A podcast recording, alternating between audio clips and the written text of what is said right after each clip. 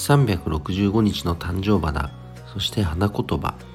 1月15日今日の誕生花はポピー。花言葉は安らぎです、えー、皆さんにとってねこの安らぎの、時間であったり安らげる場所そして安らぎを与えてくれるような人こういった人たちはいますでしょうか？またそういった場所はありますでしょうか？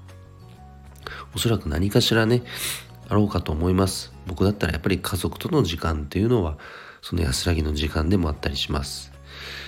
そういった時間をね一日の中でぜひ確保できるようにまた週末がその時間にあたるかもしれませんがそのねオンとオフのメリハリは大事だと思いますのでぜひその安らぎを、えー、確保しましょう。それでは今日も一日頑張ろうずよっちゃん社長でした。